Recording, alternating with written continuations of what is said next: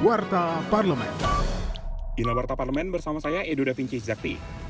Anggota Komisi 3 DPR RI Habibur Rahman menyoroti kinerja KPK dalam pemberantasan korupsi di bidang sumber daya alam. Karena menurutnya tugas KPK bukan hanya menangkap para koruptor, tetapi juga menyelamatkan keuangan negara. Untuk itu politisi fraksi Partai Gerindra tersebut meminta KPK mengusut dan mengejar korporasi-korporasi yang menikmati perizinan ilegal. Ia meminta tidak hanya suapnya yang dikejar, tetapi siapa pun yang menikmati perizinan ilegal tersebut karena telah merugikan keuangan negara. Warta Parlemen.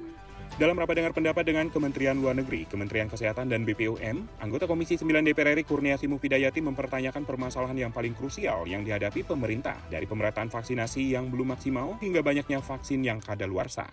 Di Indonesia ini kesetaraan vaksin belum terjadi. Sungguh ironis ketika banyak kota kabupaten yang belum mencapai target maksimal dari vaksin kedua, apalagi booster, tapi kita mengalami satu situasi vaksin yang kadaluarsa.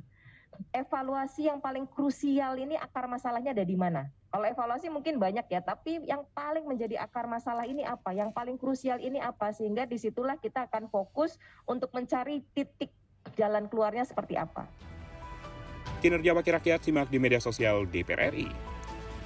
Anggota Badan Legislasi DPR RI Yan Fermenas Mandenas mengusulkan rancangan undang-undang tentang Provinsi Kepulauan Papua Utara.